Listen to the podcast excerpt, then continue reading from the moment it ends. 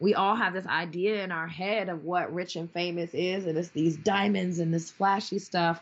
Um, but the reality is, is if if we could grasp it, you know, we all are rich in in many different ways. You know, like I am rich in motherhood. Let's be real. Like there's nothing better. I mean, it is the most challenging thing in the world. Let's just be real. But but it is so rewarding, right? As you watch these little lives just blossom and you know their little personalities come out or you see bits and pieces of yourself in them you know and you just have to sit back and laugh and then you think then you imagine you sit back and imagine who they're going to be when they grow up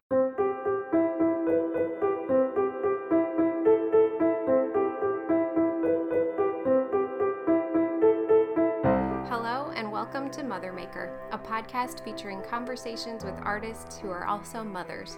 This is episode 11, and today I'll be sharing my conversation with singer songwriter and yoga instructor Naima Adedapo. My name is Emma Coy, and I'm a musician and performance artist coming to you from Orlando, Florida, where my husband and two kids and I are finishing up an experiment where we are skipping winter. If you want to hear more about that, check out episode 9, where I talk more about that decision to spend a few months in Florida. Um, but in just two weeks, we'll be returning to Milwaukee and real life. If you are new here, welcome. I'm really excited to share today's conversation with you and it's wonderful to just be able to offer up these stories as inspiration for mother artists everywhere. Definitely check out the website mothermaker.co for more stories that you won't find here on the podcast. I need to start out by asking for your help. If you like this podcast or the Mother Maker website or are a member of our Facebook group, if it's helped you in any way, would you please share it with a friend, a mom, a sister, um, anybody you know and leave a review or a rating. It would just really help me out so much to know that it's helping you and to help get the word out. Thank you so much. So, today I'm sharing my conversation with my former undergraduate classmate, Naima Adedapo. Naima and I go back about 15 years. We were classmates in the dance department at the University of Wisconsin Milwaukee and I was a double major in music and dance there, and Naima was a dance major but also a singer. And some of my greatest friendships and collaborators and mentors come from my time as an undergrad at UWM, and I really look back at that time as a special, formative time of my life. And I really get excited anytime I get to reconnect with someone from that time because it really is a special um, time for me. After college, Naima was selected as a finalist on the TV show American Idol, and it absolutely transformed her path, jumpstarting a career in music that would help her to provide for her young family. And I don't want to say too much here because I want to get to the interview. It's really one of my favorites. Um, Naima is full of beautiful advice, inspiration, and words of wisdom, and I'm really happy to share our reconnection here with you after so many years. If you've got feedback about this episode or the podcast in general, there are lots of ways to get in touch with me and the Mother Maker team. You can send me an email at emma at mothermaker.co. We're also on Facebook at Mother Maker mothermakerco and Instagram at mothermaker. Also, be sure to sign up for our newsletter by going to mothermaker.co and clicking newsletter in the upper right hand corner. By joining our mailing list, you'll get new interviews delivered to your inbox as soon as they're released. And along those lines, I've got one announcement. We are moving to Mondays. I have learned that I could really use those weekend days to finish up final touches on these interviews. So I've made an executive decision that the next interview and podcast episode number 12 will come out Monday, March 16th. If you are on Facebook and looking for a community of mother artists, please join our Facebook group, Mother Maker Artists Raising Humans. This group is literally growing every day. It's really a supportive place where we talk about our work, we share our studios, we talk about our challenges, and form community. So just search for Mother Maker Artists Raising Humans on Facebook. So now, here's my conversation with Naima Adedapo. Remember as your classmate at UWM, I always had this there were a couple people where watching from a distance where I was like, oh, that person is going to like do something really incredible. And you were one of those where I would always watch you and just you know, you just shined and you still do. And then you got pregnant right at the end of school, right? Was that your last year there? My last year. Yep. Yeah. I was literally like performing with Nalani in my belly. Mm-hmm. And I was like, oh no, does this mean Does this mean Na- that the thing I thought of Naima, she's gonna be amazing, is this gonna change her course? And and I don't I don't know if you and I were really that close at that time. I know that we were like we had this bond because we were the only ones who understood the like the tunes that the accompanists were playing in class yep. in modern sure. class. Definitely one of my favorite people. I think just because you're so grounded, you know what I mean. And it was like your movement was just really um, organic, right? So it was like this like you said, there are a few people that I uh, remember that way where it was like just wonderful to watch um, them move. You know what I mean? And so I think that probably was just like a part of a part of our connection because I definitely had that same that mutual respect for you as a dancer. Mm-hmm. Probably because I didn't have any real training. right. I was like, I'm just gonna move the way my body moves because nobody's ever taught yeah. me how, right? Absolutely. And I was like this hip hop slash African dancer that was like super rooted. I remember crying through the entire ballet audition when we were like auditioning for um, the dance program. I just, I was like, I don't know what this is. I don't know how to do it, and I'm not gonna make it in. it was yep. crazy. So, talk about what that was like getting pregnant in, while you were still in school. You know, it definitely uh, it wasn't like um, me and her father uh, or their father like planned it. We definitely didn't plan it, but there was this time honestly that I was feeling as I was young, I was just like, I'm never gonna have kids because I was thinking to myself, I'm just gonna be a performer. I'm gonna, you know, I'm like, you know, I'm gonna go live in New York and, you know, all the stuff. And um, then I met him and something changed, something shifted, and I was like, oh, I could actually see myself having children with this guy, you know. And then when it became real, it was, you know, what's really interesting is that there was never a point where I was like, oh, my career is over, or oh, I'm not gonna. I didn't really ever have that point. Like, I was just like, well, you know what? This just means I need to grind harder. You know, it really got to the point where it was like, okay, I've got a life that I'm going to be responsible for. So I need to make some things happen. And I remember being yelled at by people because I wouldn't stop moving. People were like, "You need to stop. You're you're pregnant. You can't be dancing." I did. I remember I was um in Ko-Thi's performance, the African dance company that I was dancing with and touring with. And I actually had a moment where I, I fell there, but I was still doing like cartwheels and splits. And like people were like, what is wrong? I was like, and my answer to them was more so like, my legs aren't pregnant, like my arms pregnant, like, you know. And so I literally danced and moved and performed them down. You know what I'm saying? Like I up until they were born, um, both of them, I don't think there was ever this point where I felt like my career was over or like my dreams had to be put on hold. I did feel like, okay, there's a, a lot more responsibility, right? Um, I feel like it gave me just more drive mm-hmm. to make happen. Um, and then I almost felt like my timeline needed like things needed to happen quickly. I just I kept going after it. I started uh, the reggae band and was doing that, and was still teaching African dance and stepping and hip hop. Was still performing with Ko-Thi, like you know.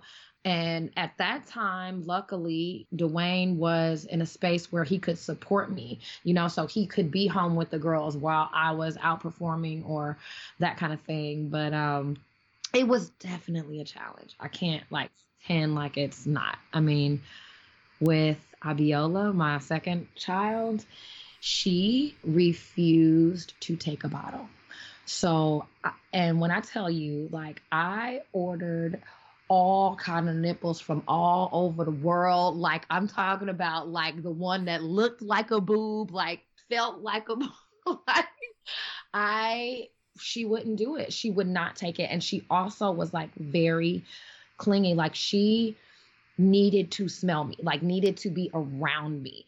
And if she wasn't, she was freaking out. I remember the very first time I tried to leave her with my mom for a performance. We got there to, we were performing at 10 o'clock, and I got to my mom's house at the latest possible point. I got there at like 9:40 and we raced to the to like uh, we were performing at the up and under actually raced to the show and um, my phone died during the performance so i get into after the performance i get into the car and charge my phone and i have like 11 voicemails i start to listen my mom all you hear is abiola in the background like ah! and my mom like naima something is wrong. We have to take her to the hospital. There's something wrong or whatever the case is. And we got I, I remember getting to i could hear her. I get into my mom's house. I could hear her from outside still like crying. And her voice was hoarse. That's how much she had been crying. And the second that i walked in the door she like her her voice went quiet and she looked up at me. And she said ah, and smiled and like girl and my mom was like you little devil.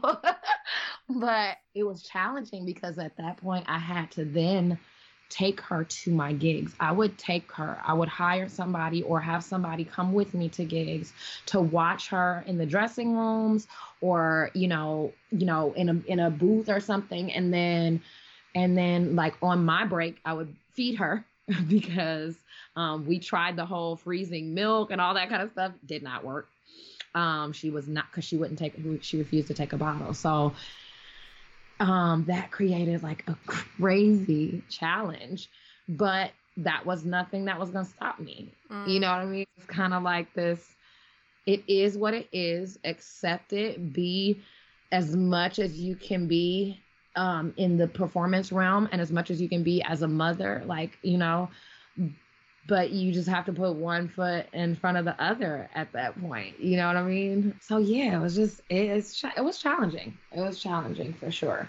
That's incredible that you you just pushed through that. You found a way. You made it happen. But like isn't there also a sense of guilt too of like if you're going to leave this baby with somebody else and they are so attached to you? So I think that there is always this kind of space of guilt or doubt that is is in the back of your head. Any mother it doesn't matter what you're doing honestly. You could be the best homemaker in the world and stay at home mom and be doing all the things in the world but still question yourself as a mother i think that for me that first time was slightly terrifying when I, we know, when my daughter had been crying for four hours and like, you know, and I didn't know it and that kind of things, which is why I shifted things. I knew that I couldn't leave her with anybody. And so I just had to manipulate what I was doing to be able to accommodate her and being a mother, being the mother that I needed to be to her. So, yeah. Fast forward a little bit, with the American Idol thing, right? So they were really young. They were um like 1 and 3. And actually like first started, they were 1 and 3 when I went out to LA, but like when it first started the auditioning process and all mm-hmm. that, Abiola was like 6 months old, you know. So who I think that was probably the most challenging part for me when it comes to like being separated from them at such a young age. Um, I remember it got to the point when I was in um, Hollywood week. And at that point, we were still flying back and forth, right? Because there's a whole process to it. It doesn't all happen in one day. It's, you know what I mean? But when you go out to Hollywood, there's a full week of you being out there. And then you fly back home. And then once they have chosen like the top 40, then you fly out with basically the hopes or you know understanding that you may not come back home until the end of the season which could be may you know and so i remember in hollywood week it was it had only been three days it was the longest that i had been separated from them though it, it got to the point where people couldn't ask me how my daughters were doing because I would just cry. I would just like cry. I couldn't even, and it, it hadn't even been that long at that point. Um, I still just remember, thank God that like at that point the whole Skype thing was happening, the FaceTime thing was happening. And so I was able to at least like communicate with them and see them, you know, and like let them hear my voice. Um, but there's nothing, there's nothing that you can exchange for a hug from your child. You know what I'm saying? There's nothing that'll make you feel better, you know. And so, so when I when I came back, you know, I kind of resettled and was just like, man, how do I do this? I couldn't afford to bring them with me. And then I found out, okay, I'm going into the top 40, which means that I'm going to LA and I'm not going to be back until I'm kicked off of the show, you know, or win it, whatever. but you have to stop and think and go, okay, what I'm doing could absolutely transform our lives. I am doing this for them, right? This could change their lives, the potential for me to give them the things that I did not have, right? So, in those moments of feeling like, my God, what am I doing? I'm leaving my children. I can't be with them. You know, I'm like, no, what you are doing is establishing or laying some foundational blocks for the ability to be able to provide them something better which is at that point, let's be like, I'll back up a little bit. Uh, I did not want to do American Idol. Like it was not my thing. I'm not that person necessarily. I enjoy my privacy. Like I, you know what I mean? Like I was just not, it wasn't my thing. Like a talent show competition was not you know me i was not like person you know? So what how did that happen? How did you where where was the catalyst to go audition for this thing? Yeah so the first time i actually auditioned was i was prompted by um i called her like at that time like my second mom. She was like uh, susan hensick. She was actually this was before college. This is in high school when american idol first started. Uh she was like naima you need to audition for this show and I was like, at that point, I was just bright eyed, bushy tail, like, okay, let's do it, you know. And um, I hadn't really come into my own voice at all. Uh, I was wasn't really sure about it, and I went in and sang like this super depressing, like motherless child song and you you go in for for the audition and the first audition is like for producers for like radio shows and stuff like that or local people and they were just like no no so then I went back with my brother when I was pregnant with Abiola. I went back and I did the audition, and they were like, no. Uh, later, I found out on the show when I was talking to the producers that the reason that they told me no, they remembered me, right? They said the reason that they told me no was because they knew how challenging challenging it could be, you know, being pregnant and trying to be on the show. So they said no. They loved my talent, but they said no. And I didn't know that until the next season when I auditioned. I had had Abiola, and I was just like, you know what? I was in a place in my life where, you know, full disclosure, like I was a starving, struggling artist. You know what I'm saying? Like I was on food stamps. I was uh, struggling to provide and I just was like, this thing could change my life. And so that's what drove me to do it was literally my family. So that that was the intention from Jump Street for me. It was never like to be a famous person. It was never to it wasn't even honestly to win the competition. It was to create some kind because I had already been performing. I had already had a you know band. I was always performing. I was just like this could create a platform that then allows me to gain um, more followers, more people to buy my music when I choose to do the or- original music or to come to my concerts or whatever the case is. So if that was the case, then I would have more money to be able to provide for my family. And hmm. so that really was the catalyst. It was like I was at a, a little bit of a breaking point with okay, do I go get like a nine to five or do I keep striving for my artist thing? And I was like, well, if I can do something with this American Idol thing, uh, then maybe I can continue to strive as an artist. You know what I mean? And still make money. So mm-hmm. um, I almost didn't even go to the like literally they have um what do you call it like like pass out armbands initially, right? Where you go and you have to go the day before to get an armband to audition the next day. And I was like the last one to get an armband. I just moseyed into the Bradley Center and was just like, all right, I'll, can I try it, you know, or whatever. And then because I had had audition experience the year before, where like they keep you out, you're like there at four o'clock in the morning and it's cold and people are screaming. I'm like, why are y'all screaming? We need to use our voices to sing. But they have you, they're like prompting you, you know, like, all right, the camera's on, let's go, scream as loud as you can. I'm like, no, I was totally mouthing it. I was like, I was just like standing there with my mouth wide open, like, because I'm not gonna scream. And I'm not, and I didn't show, I showed up at like, girl, at like nine o'clock in the morning as the last part of the line was walking into the Bradley Center it was just it's just crazy because I had a friend call and was like, "Hey, they're passing out armbands." I I didn't even know that they were doing it that day. It was literally like some in my opinion like some god stuff, you know, like the universe kind of aligning and things just being like this is the way this is to go, you know. Incredible. So then you make it to the top 10. Yeah. Right? Yeah, or top top ten, right? Eleven. Yeah. So it was like uh, there was a double elimination. Um, so it basically was yes, top ten, top 11 mm-hmm. Okay. Yeah. And we're all watching you. And we're so excited for you. Yeah. Incredible. So then what happened to your life after that? Like how did that influence your career and what choices you made and the ability to make certain choices? Right. Um so it's not as glamorous, right, as it seems.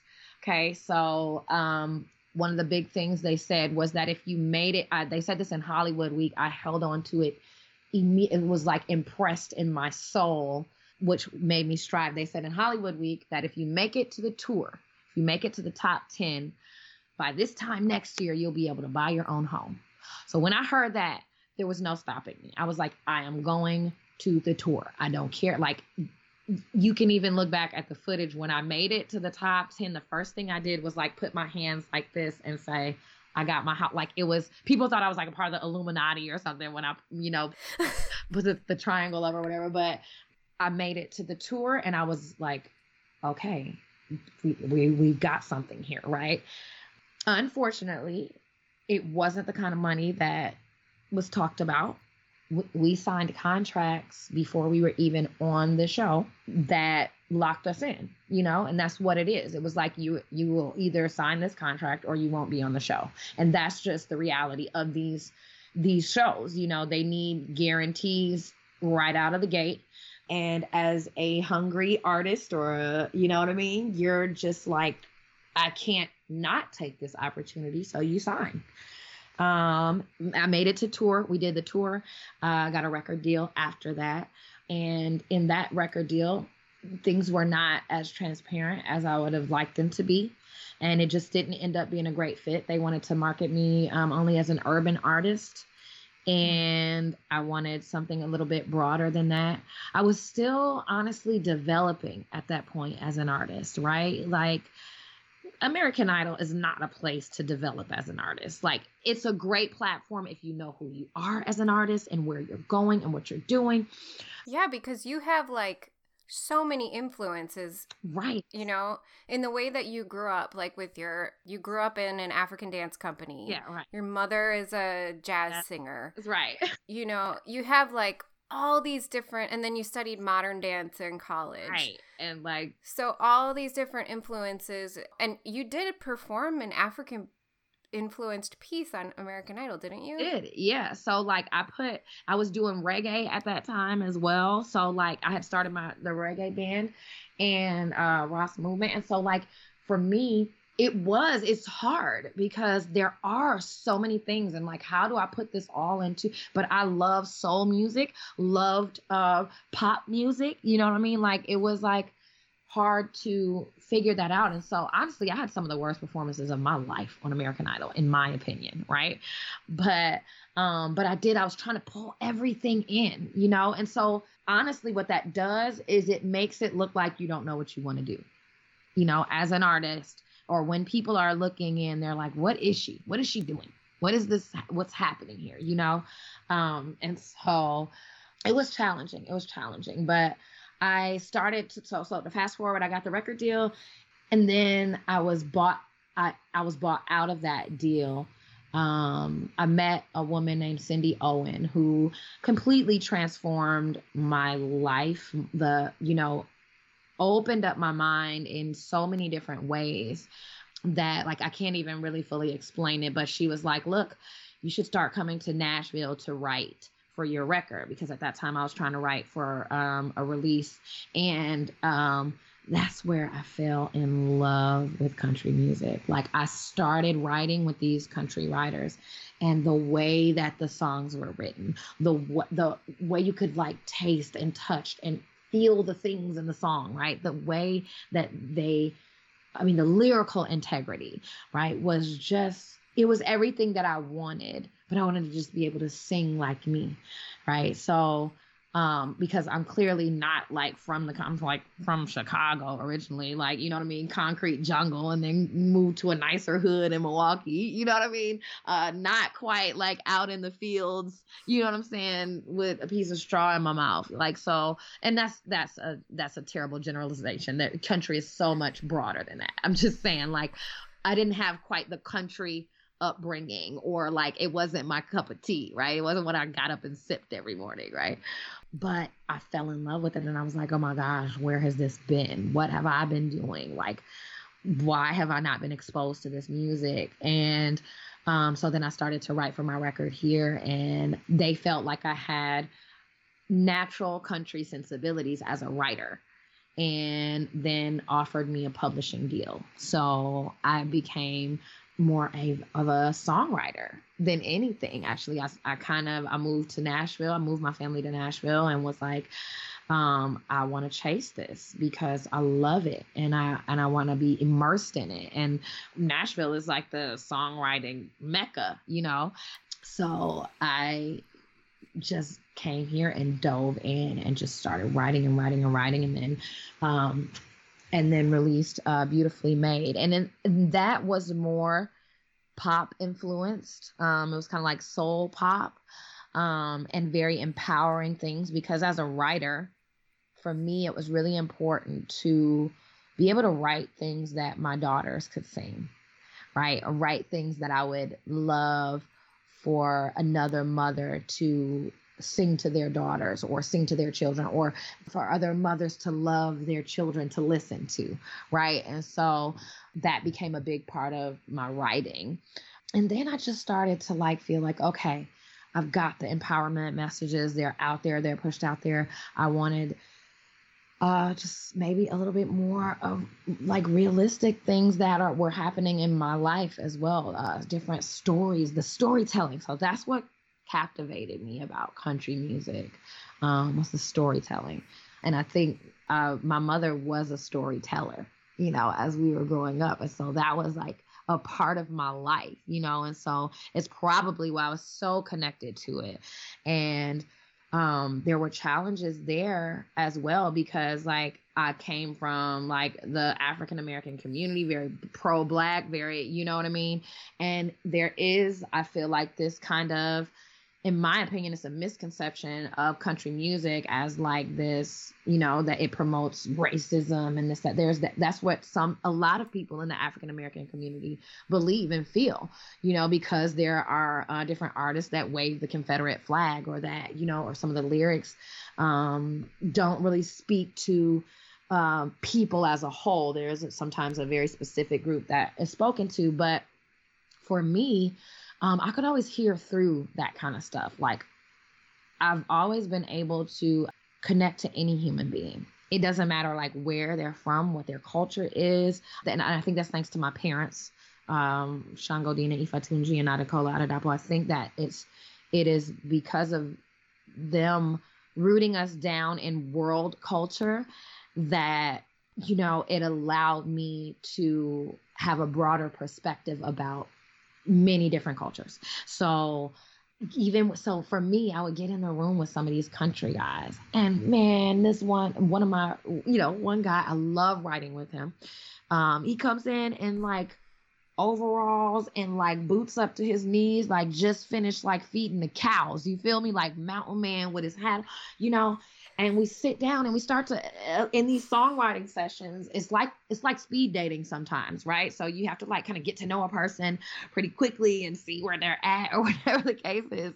Um, but in some of these sessions, I would be sitting down and talking to a mountain man, and we would have so much more in common than than not. You know what I mean? Like people that are in the hood in Chicago have so much more in common with these mountain men than they actually think they do. Right. And so for me, it was like, oh my God, and here's an opportunity now to even broaden my perspective more. And so it it just became a point where like, okay, like I'm writing about like different experiences that um, different country uh, artists or country uh, writers have had like listening to these stories or whatever and and being able to craft these songs. Um, it just i just fell in love with it. And so that became my major um, drive. However i still had to have a nine to five. Like let's be real. You know we joke a lot of times that most most artists have like five jobs. You know, there there's so many different hustles or so many different things. Um, I mean, even to this day, like right now, um, I'm blessed because I'm able to, you know, I, am able to provide for my children. We have um, shelter, we have food, we have, you know what I mean, one another. But I'm a yoga instructor. You know what I mean? A lot of my income comes from that. Um, I I drive Lyft and Uber part time. You know what I mean? Just to supplement certain income, just to be able to mani- manipulate my schedule so that I can songwrite, so that I can be an artist. You know what I mean? So like trying to come up and perform at Summerfest you know, uh, and tell your job, like, hey, I'm to need to take seven days off, you know, it's not thing. So we have to find these jobs and these places where um, there's flexibility. Um, but it's hard work. It's hard work. Yeah. And, um, I think when I came off of American Idol, people were like, you made it, right? Like, there's this mm. this thing that's like, oh, you know you you've got money now and da da da da da and it's it's a huge misconception. And fame does not equal success. Fame does not equal uh, financial stability you know? Uh, it just means more people know your name it just means that you're more confused when somebody across the street is yelling hey naima and you're trying to figure out do i know you? Like no it's very confusing but um well, I think that too those these like reality shows they're becoming a little bit less popular now. I think well maybe that's not true. I don't know because I just don't watch TV very much. Um, really. but like another one of our classmates, Cedric, was um on So You Think You Can Dance, right? Yeah. You know, and I think definitely those experiences probably change you and who you are and make you think about uh, your voice as an artist. Mm-hmm. And you know, he's back in Milwaukee, just like making a big difference with the youth of our city. Yes. Um, Inc- which I think probably came out of that experience too. And you know, with you, you wouldn't be where you are now without that. Absolutely. And and having like decided what your voice is and where you want to go with your right. art. But it doesn't mean that you're, you know, rich and famous. right. Seriously. You know, I even I have a song um um called Rich and Famous that really what what it talks about is that rich and famous could be, you know, the fact that like you're rich in family you're rich in you know what i mean laughter in love um you're famous you know the guy that is the the the greeter at Walmart. You know what I mean? Everybody knows his name because he's there. Like he's famous in his own right. You know, I think that um, sometimes I just try to shift the perspective because we all have this idea in our head of what rich and famous is, and it's these diamonds and this flashy stuff. Um, but the reality is, is if if we could grasp it, you know, we all are rich in in many different ways. You know, like I am rich in motherhood. Let's be real. Like there is nothing better. I mean, it is the most challenging thing in the world. Let's just be real. But but it is so rewarding, right? As you watch these little lives just blossom and you know their little personalities come out or you see bits and pieces of yourself in them you know and you just have to sit back and laugh and then you think then you imagine you sit back and imagine who they're going to be when they grow up or whatever the case is um and so so like in Africa, a lot of times your your wealth depends on how many children you have. Is considered like if you have an abundance of children, then you're a wealthy person. And so it's just about perspective, I think. Um, which I think is why I then was drawn so much to um to like the yoga realm right? Because it's this space of like acceptance of where you are, who you are, what your circumstances are, and knowing that you're okay inside of them. You know, that you don't have to have specific uh, material things, you don't have to have specific, you know, like a, a certain house, a certain car to be happy you know um and that it's really about our connection to one another as human beings um, that makes us rich, period. So it's been really interesting because for this past almost a year, um, little less because I continued to write, I, I stepped away from music altogether like n- uh, not altogether i shouldn't say altogether i still was performing at different places here and there but like i stepped off of the songwriting every day and the you know um the constant hustle. What's going to happen next? How am I going to do this with the artist career? Da, da, da, and just dug into uh, becoming a yoga instructor because I experienced so much healing inside of it.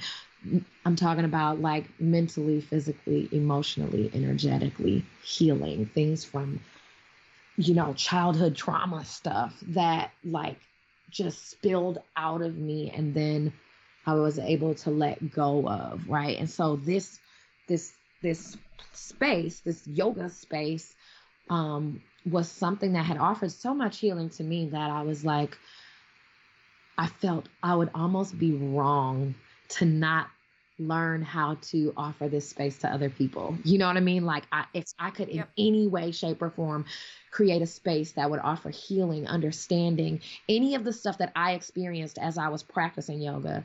Um if I could provide that to anybody, then my God, you know, like it is the it is hands down to this day um outside of motherhood like one of the most rewarding things that I've ever done in my life you mm. know that every day when you're in a classroom, you can impact someone's life, like absolutely change it. Sometimes it's just a line. And, and so for me, um, I almost took like my singing voice and my songwriting and the things that I say in songs, messages that I say in songs, and I turned it into my yoga teaching voice, mm-hmm. right?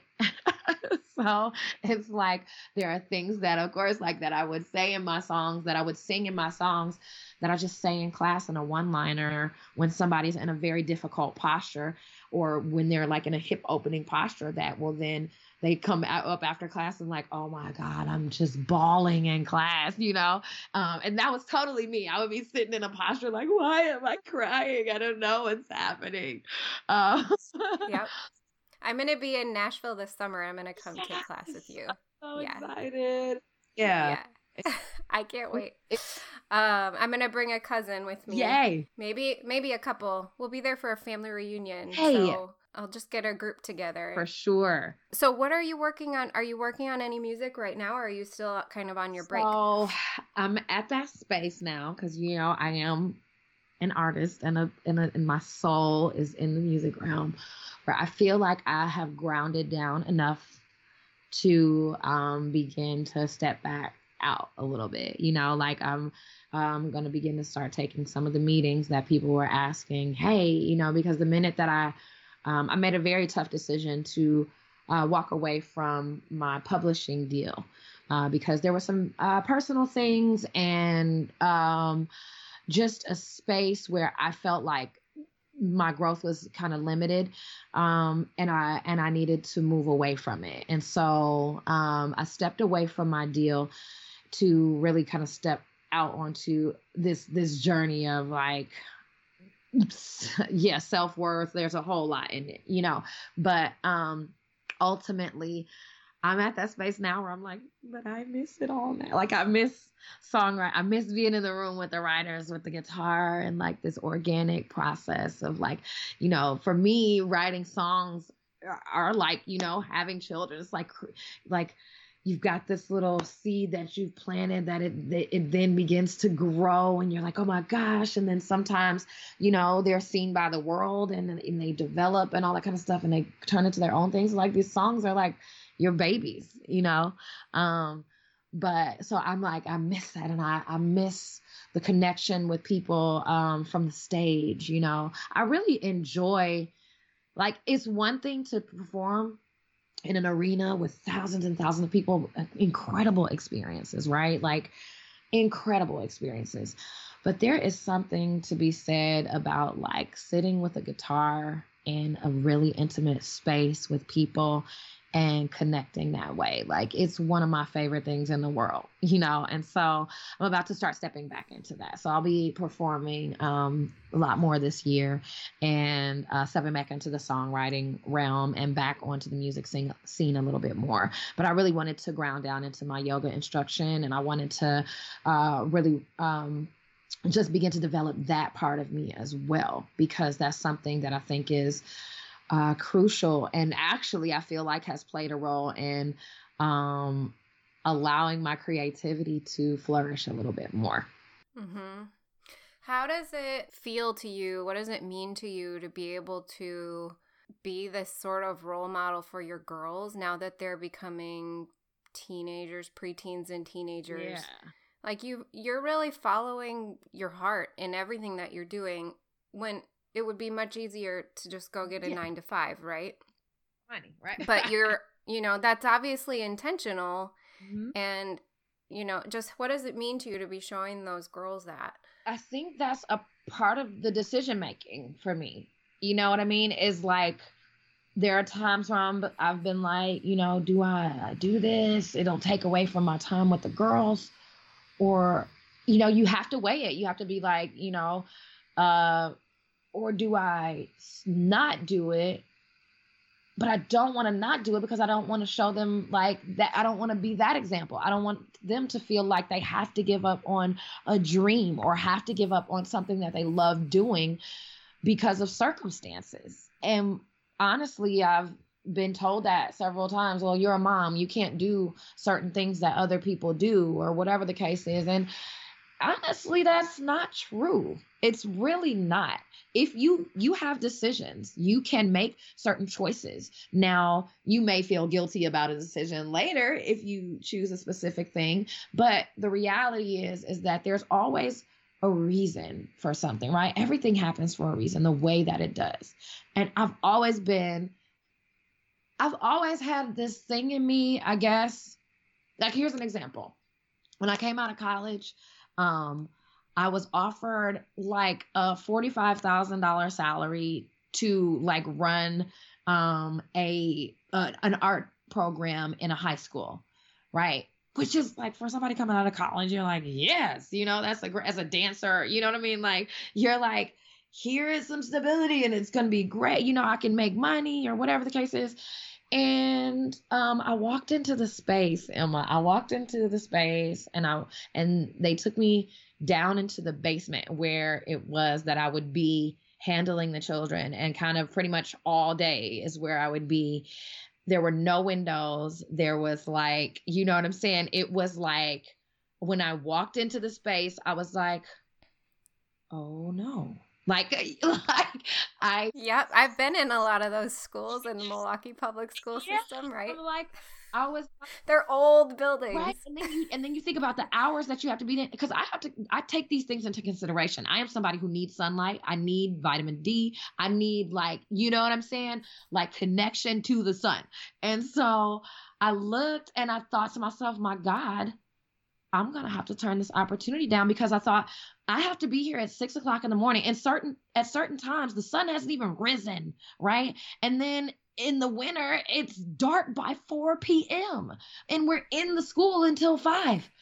It's not gonna happen. And so, like for me, I turned it down. I tur- I've always money has never been like the driving factor for me, and I think um, it's always been the best decision. It's always been the best decision. And because I'm allowed to then follow my heart, like follow my spirit.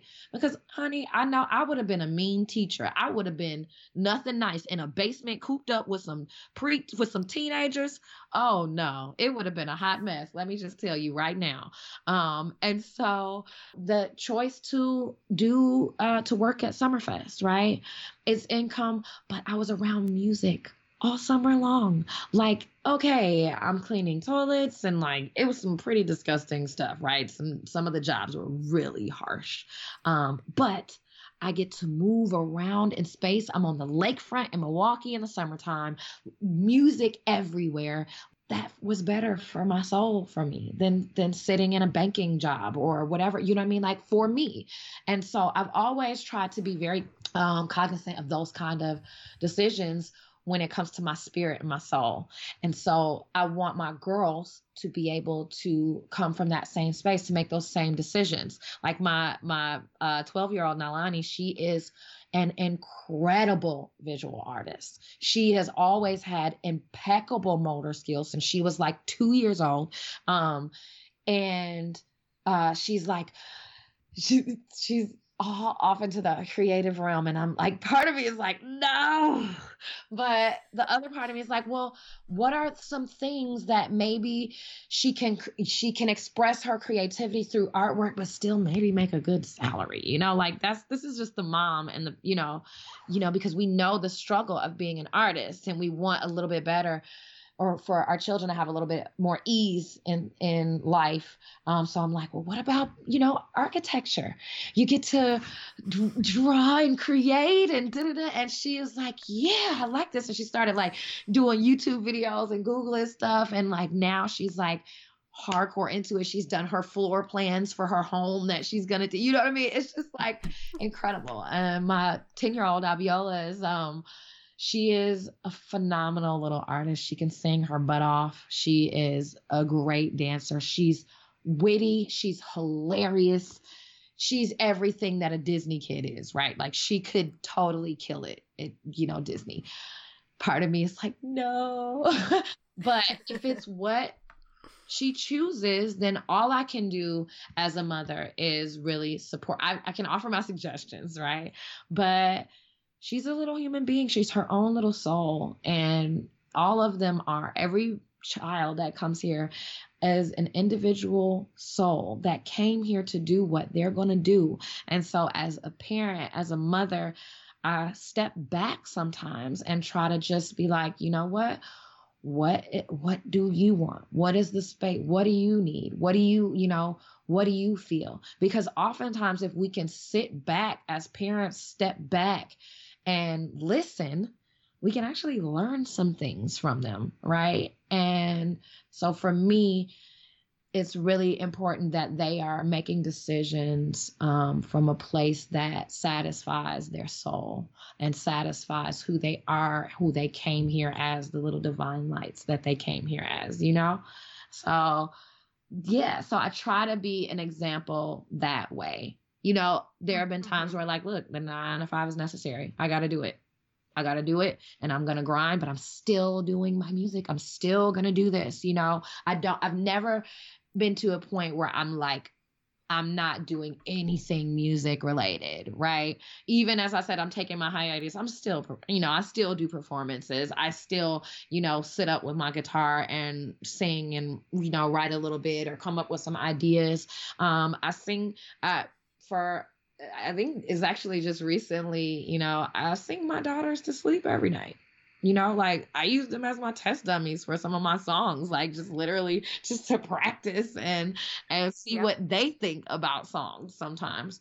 Um so yeah, I think it's just I'm blessed ultimately. Mm-hmm. Um I'm not in some huge mansion. I'm not in some, you know, I'm not uh hyper like a huge famous person that is like being followed around by paparazzi. Um and honestly i don't care to be that because i feel like really um that stuff doesn't make you happy. It's really just where you are in life how you can be present you know in the moment. And if you can be grateful for these itty bitty things, these small things, right? Very things like yeah waking up in the morning, like being able to, you know, see um, your daughter's smile, to be able to whatever, you know, it's like there's so many things to be grateful for. Um, and one of my mm-hmm. favorite um, things is uh, I play it at like all of the end of my yoga classes. There's um, this track is called Exit with Bergs um, at, by Mount Wolf, and it it the biggest take away from it is that like we have really basic needs and as long as we have like food shelter and companionship we are able to access happiness. You know what i mean? And it's just that basic. And so yeah it's phenomenal. Okay i have one more question for you to finish up. What advice do you have for other mother makers? The biggest thing which is something i had to reckon with myself uh, as a mom is to to actually don't look at self care as selfishness right? Like, because a lot of times we start to take on guilt. We start to be like, oh my gosh, I can't do this for myself. I can't buy this thing for myself because I need to be buying it for, or, you know, I got to do this for children, or I can't take this time away from my children. I need to, I can't go on this vacation because I need to be present eh, for my children. And we feel guilty for leaving or whatever the case is. But the best thing you can do is to take care of yourself, right? So, um, Iyanla is one of my favorite people in the world, and she, you know, she presented it as um, being self full, right? Not selfish, self full. So, like, you have to fill your own cup, right? You have to come from a space of self love, like caring about yourself, knowing what your needs are, how to meet them, how to get them out, how to express what your needs are to your partner, to other people, right? And from that space, when you can fill your own cup, so they say your cup runneth over, when you can fill your own cup, everything in your cup is for you. What runneth over is for everybody else. The biggest thing I think as a mother is to find that self love, that space of create whatever it is, if it's five minutes, that's what got me addicted to yoga, honestly, was the five minutes of, of Shavasana at the end of the class. when there was like silence and nobody yanking at me and nobody needing anything, no emails, no texts, no calls, you know. Um, but taking five minutes, 10 minutes, 15, as much, I say at least 30, at least five minutes, maybe, you know, you can get 30 in to write things down that you want write goals down ask the universe for what it is that you want because you will it will come. It but you have to sit down and create the time to ask for it. You have to sit down create the time to find the self-love to like really tap into yourself and then you can be the best person you will ever be able to be for your children. And that's just what and for your family that's just what it is. And it is not mm-hmm. selfish it is selfful yes mm-hmm. yeah thank you naima yes absolutely i love it so that's it for this episode of the mother maker podcast We do publish all of our interviews in text form as well, so to read Naima Adedapo's interview or to send it to a friend, visit mothermaker.co slash interviews slash Naima dash Adedapo. That's N A I M A dash A D E D A P O. You'll also find photographs of Naima, her family, and links to her social media accounts and her album Beautifully Made. While you're there, don't forget to sign up for our newsletter or send me an email with your feedback. You can always connect with me on Instagram and Facebook as well. This podcast is produced and edited by me, Emma Coy. Our web designer and developer is my husband, Jason Coy, and our text editor is my dear friend, Alyssa Zimmerman Exley. Our music is by David Hilowitz, and our brilliant safety pin letter M logo was designed by Matthew Fleming. Until next time, keep making work, Mother Makers. Thanks for listening.